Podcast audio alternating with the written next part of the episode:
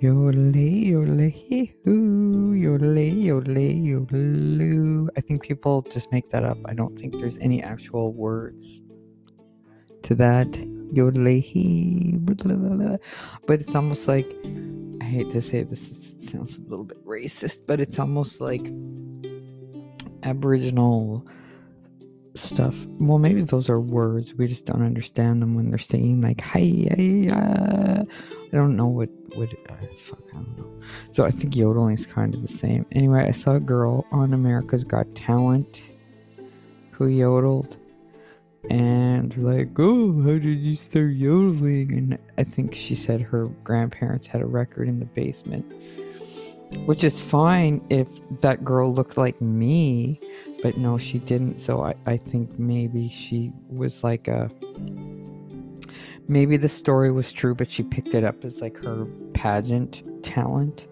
So she did like the glams apparently uh, the the like the toddlers and tiaras the glam circuit apparently that's for losers and you should move on from that after like the age of 10 or so. Like it's pretty much you're pretty much washed up if you're still doing that at that age, I guess.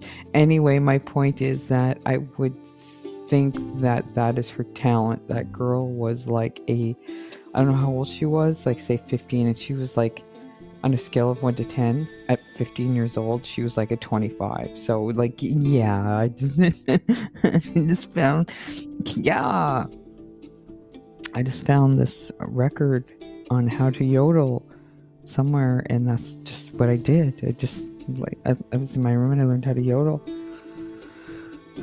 because she had parents like mine who just locked her in her room like forever. You just stay in there and don't come out. I did have a phone, so I could call emergency services if I needed to, but I never did because I guess it was the normal.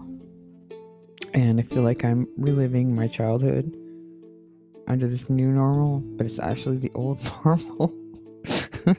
and I'm in a bigger apartment, I guess.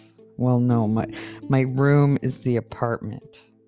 So while I don't think my bedroom is bigger and the apartment itself isn't bigger, but the whole space, again, uh, whatever.